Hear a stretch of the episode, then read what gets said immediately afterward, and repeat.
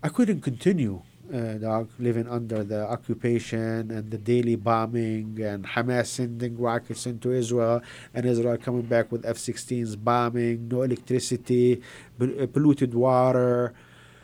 And then the war came a couple times and it just, I, I, I like the place, but I have four kids, young. One of them is uh, diabetic. He's in fourth grade.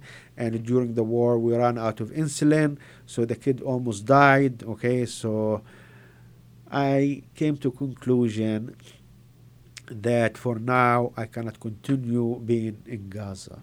During the war, the only thing I was able to do is shut off the electric circuit and turn off the cooking gas, and we ran away from the house at uh, four o'clock in the morning. That was the last I see in the house, like almost one year and a half.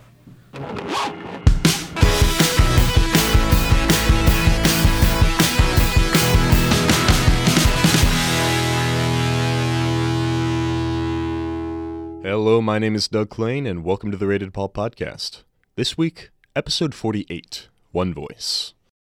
Now, One Voice is an international organization working to fix the conflict in Israel and Palestine by convincing people to adopt something called the two state solution.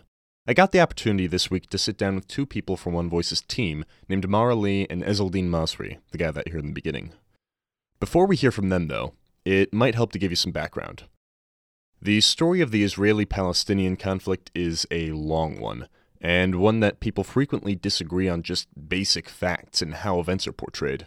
If you're somebody who already has background knowledge of it, feel free to skip ahead about a minute 30 or so. Here's the short version. Both Jewish people and Arab people have lived in this stretch of land the size of Delaware on the Mediterranean for a very long time, more than a thousand years each. The land has been held under a lot of different empires. It was Ottoman territory until the Ottomans fell, and it was British territory. The British promised the Jewish people here that eventually they could have their own state, and the Arab people were promised that eventually they'd have one too. Then World War II happened, and the Nazis began exterminating the Jews in Europe. A lot of them tried to flee, but they didn't have anywhere to go. When the war ended, the British handed the problem of a Jewish state and a Palestinian state over to the newly formed United Nations, who proposed that two states be made, one for each. The Jews accepted this resolution, and the Arabs rejected it, because it felt more like European meddling to them. Israel was formed, and all the Arab neighbors declared war immediately, which the Israelis won. A few more wars would occur over the next few decades, with Israel winning all of them. In the 1967 war, Israel captured Palestinian land that was held by the Jordanians and Egypt, known as the West Bank and Gaza, respectively. These are the areas in question now, and Israeli occupation of the land is what the Palestinians want to end. In the early 90s, the Palestinians had an intifada, literally a shaking off of authority, where they protested, boycotted, and threw rocks at the Israeli military, which then cracked down on the Palestinians. After this, a violent extremist group called Hamas was founded in Gaza, and it's the only real governing organization there. Between 2000 and 2005, the Palestinians had a second intifada, this one much more violent, with countless mm-hmm. suicide bombings and attacks against the Israelis, which were met with more violence in turn. After this, the Israelis clamped down on the Palestinians even more, making life even worse. They blockaded Gaza, started building walls around Palestinian territory, trapping them in, and heavily regulating everyday life for them. Many Israelis also began settling in Palestinian territory, and the Israeli government largely aided it with money and soldiers. Nowadays, the conflict mainly involves these settlements, resources, ending violence, and the creation of a Palestinian state rather than the occupied land. Yeah, I get that was a lot, but believe me, that was the short version. Where One Voice comes into all this is it's advocating for just creating two states and having them both recognize each other and say, yeah, you are a legitimate state. Unfortunately, that's kind of tough to make happen. Here's Ezeldin Masri, the man you heard earlier. He's the regional director for One Voice on campus. One Voice we believe in the power of the ordinary citizen, and we also believe in the notion that politicians don't do nothing until you push them to do so. Okay, so uh, in doing so and in preparing the ground for a two-state solution, Our method involved grassroots, involved organizing, and involved also uh, campaign uh, designing and campaign implementing. And One Voice uh, came to exist uh, approximately around 2003 out of the need of bridging the gap and preparing the ground among uh, ordinary Palestinians and among uh, ordinary Israelis. So uh, the Israelis they had one voice Israel, and the Palestinians have one voice Palestine. Two separate uh, organizations, but they work in parallel. Meaning, uh, the programs are done on the designed on the higher level, and passed down, okay, and agreed upon by the Israelis and the Palestinian executive team, and then each go work in his society, speak the language in his society, in support of ending the conflict, based on ending the occupation and a negotiated two-state solution. Uh, to be honest with you, at least on, on, on the Palestinian side, okay, you are introducing a, a, vision and a language, a modern language that the Palestinians are not uh, familiar with. You're talking about indigenous people who were subjected to war, and the majority of them, uh, more than half, became refugees, live in refugee camps for 70 years.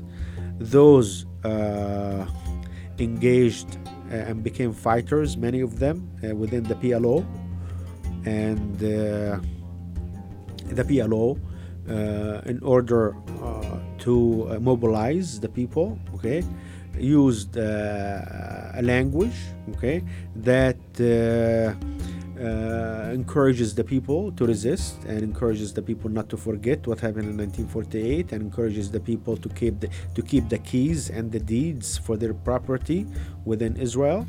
So you go and you speak peace and you speak pragmatic, uh, pragmatic and uh, two-state solution in the conflict. If you have uh, a room with, uh, let's say, 30 people, maybe 10 will agree with you and 20 won't. United States uh, is a leader uh, when it comes to international affairs. The United States uh, was able to roll back the North Koreans when they rolled into South Korea. They were able to end the war in uh, Kosovo and in Bosnia. The United States uh, moved to liberate uh, Kuwait from uh, Iraq. And the United States, uh, since 1988 and later on after the Oslo Agreement, assumed the role of mediator between the Israelis and the Palestinians. Actually, they have monopoly over uh, the role of mediator between the Israelis and the Palestinians. They don't like to see the Russians involved in the negotiations. They don't like to see the Chinese involved. They don't like to see the Europeans involved. They want to have monopoly over it. So this is the reality, and we know that the United States is democracy and uh, we know that uh, college students are a force of uh, social change and it's very evident the role of the students and the student body in stopping the Vietnam uh, War. It's very clear the role of the student, college, university students in ending uh, the injustice uh, toward the African Americans and uh, accelerating the civil rights movements and for the African Americans to get their rights. And we hope to accomplish something similar by mobilizing American students uh, in support of an immediate end to the occupation and the uh, implementation of a two state solution. Here's Mara Lee. So I'm the executive director of One Voice in the United States, um, which basically means that um, I help to manage our programs in the United States with our key program as the the One Voice on Campus program. And basically, it's an organization that works to support and uh, amplify the work of grassroots activists on the ground. Um, we have, I think, a pretty unique model in this space because we support Israelis working within Israeli society and Palestinians working within Palestinian society. So there's we don't do the cross-border work or the dialogue work that, that several other organizations do, um, but we really believe that there's a lot of work that needs to happen within each society um, in order for there to be a political mandate um, for change um, and for an, a negotiated uh, solution. We know that the international community has played a really important role um, in both the creation and the perpetuation um, of the Israeli Palestinian conflict. And we think that the international community is also responsible for playing a role in its resolution. I had always been interested, uh, obviously, in international work and working with One Voice.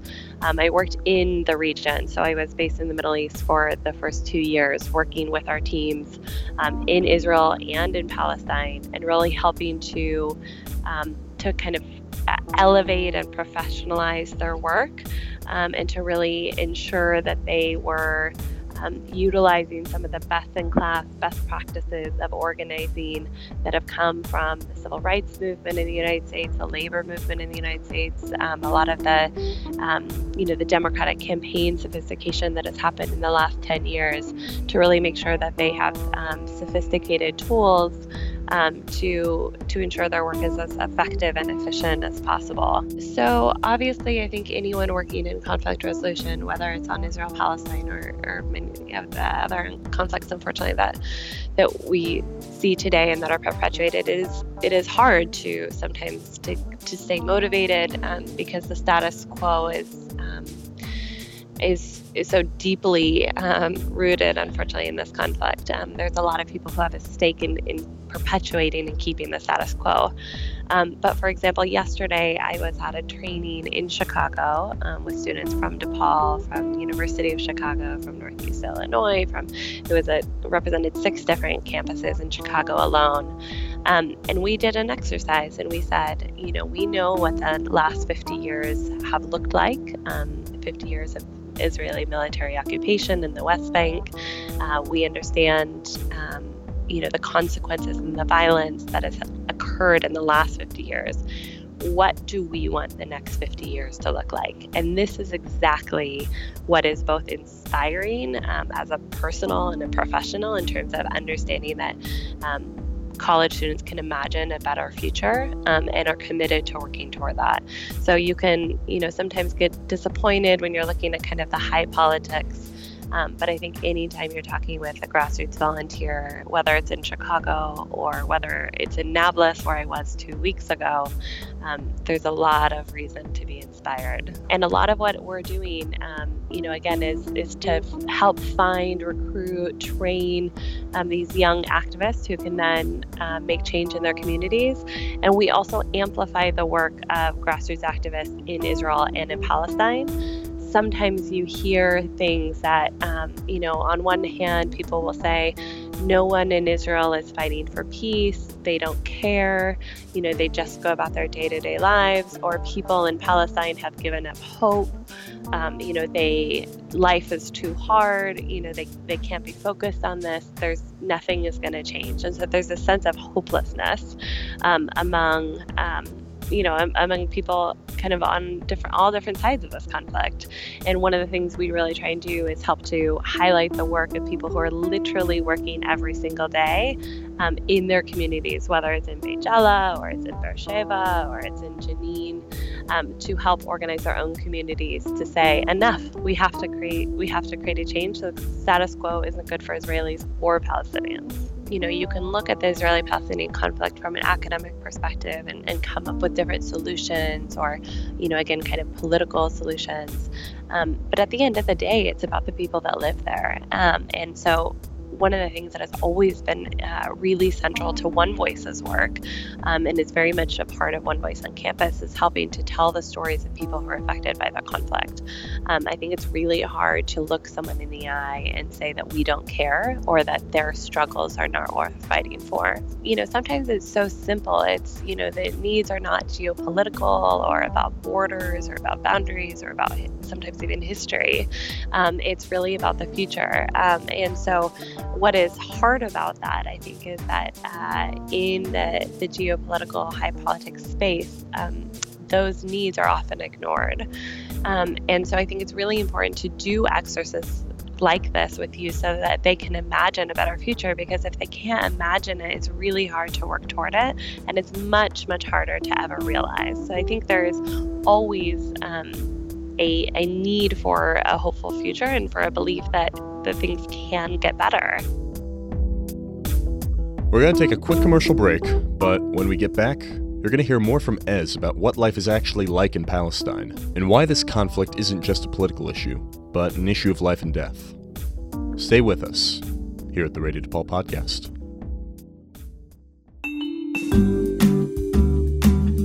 DePaul Wireless got you down again.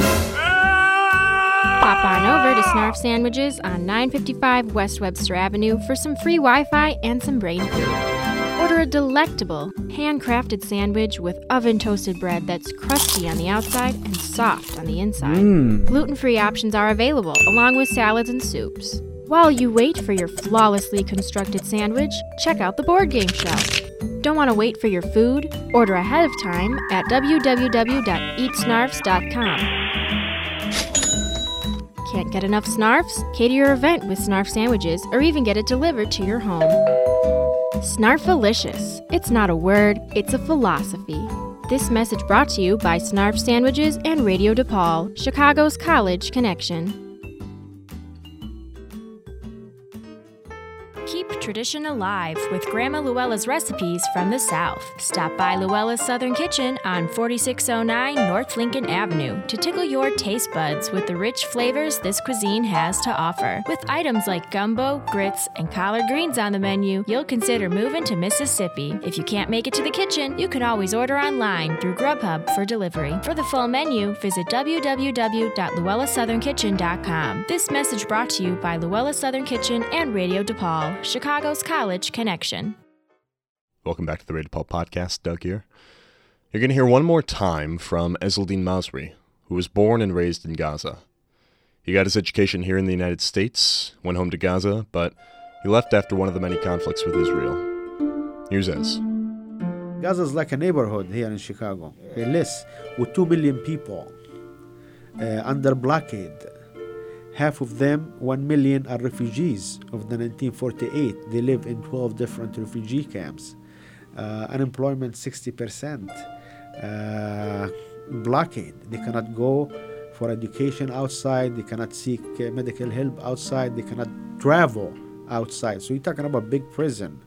And uh, and uh, with the situation being very bad as you know uh, when you don't have a home when you are poor uh, this is a hotbed for extremism. Okay, so now we see ISIS emerging in Hamas. We see Iran uh, directly having its uh, people in uh, in Gaza, sending weapons into Gaza.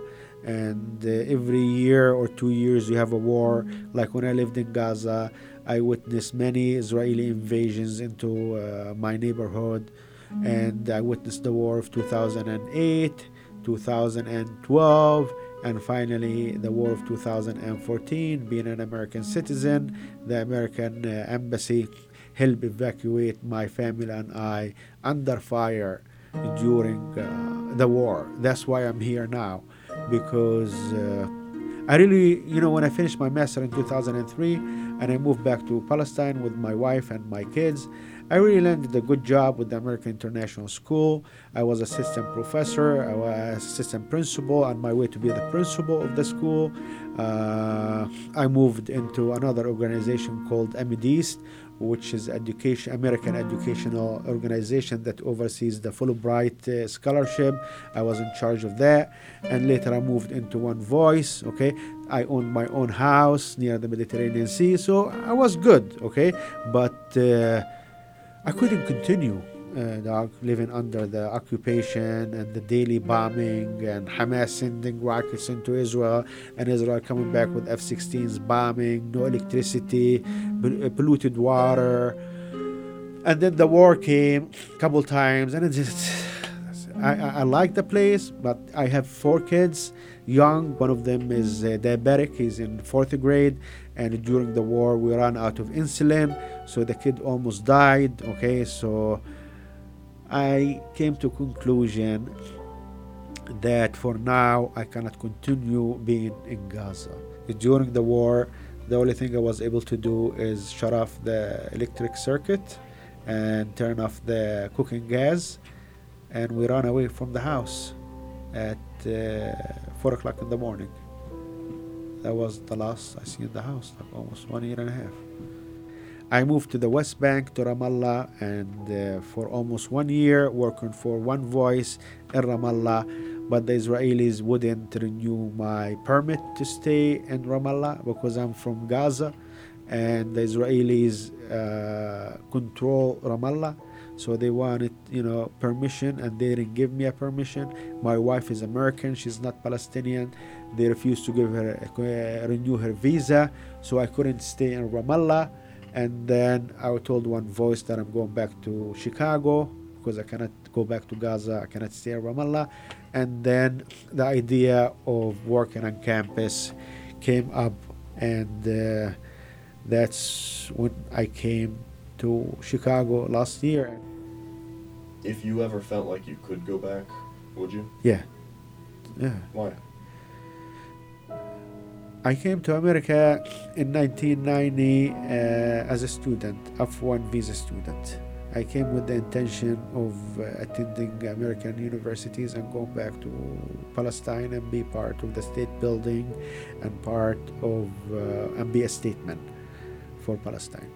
During my stay in America, almost 13 years studying, I met my American wife, Yvette, and she applied for my residency, and that's how I became American.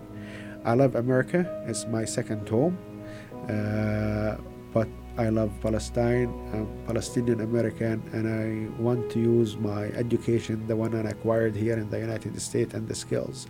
And I want to be part of uh, building the Palestinian state, and I want to be a statement in the Palestinian state. Yeah. When when do you think that you'd be able to? Just as soon as things end. I mean, in five years, in ten years, in thirty years. I'm from Gaza. So Gaza for me is home. Okay?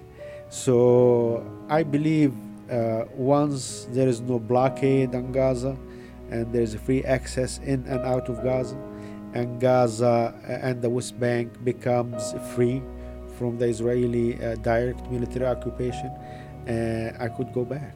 I have a house, I have land, and I have extended family. I have uh,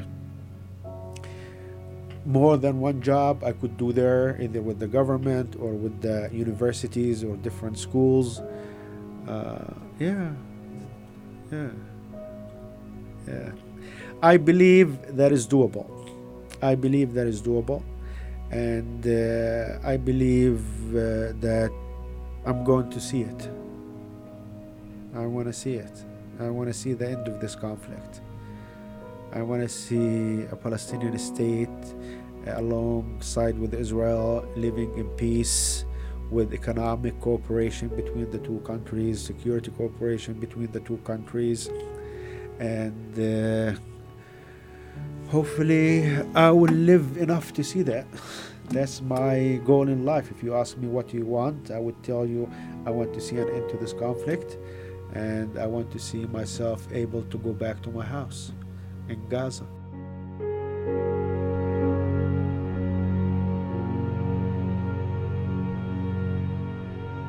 Ezzaldine Masri from One Voice. That's our show for today. This episode was written and produced by myself, Doug Plain, with additional editing from Sarah Breedlove. Thanks to Ezzaldine Masri and Marilee from One Voice. If you're interested in learning more about their organization and how you can get involved, check out their website, onevoicemovement.org. They have a presence on most college campuses, especially here in Chicago and in New York. If you enjoyed today's show, we'd really appreciate hearing from you, so leave us a review in the iTunes Store and like our Facebook page. Thanks again to our great sponsors, Snarf's Sandwiches and Luella's Southern Kitchen. We're always fans of some mean grub here at Radio DePaul. If you want to hear more from Radio DePaul, download the Radio DePaul app, available both on the App Store and Google Play. You can listen to all of our live broadcasts as well as more episodes of this podcast. Additionally, Radio DePaul has launched a brand new podcast called Mistaken Eggs, a great comedy and entertainment show from our very own Joe D'Amico. I listened to the first episode just the other day, and I am already a huge fan. You can find Mistaken Eggs on our SoundCloud. Thanks again for listening in. My name is Doug Klain, and this is the Radio DePaul Podcast. Is it ahead? Is it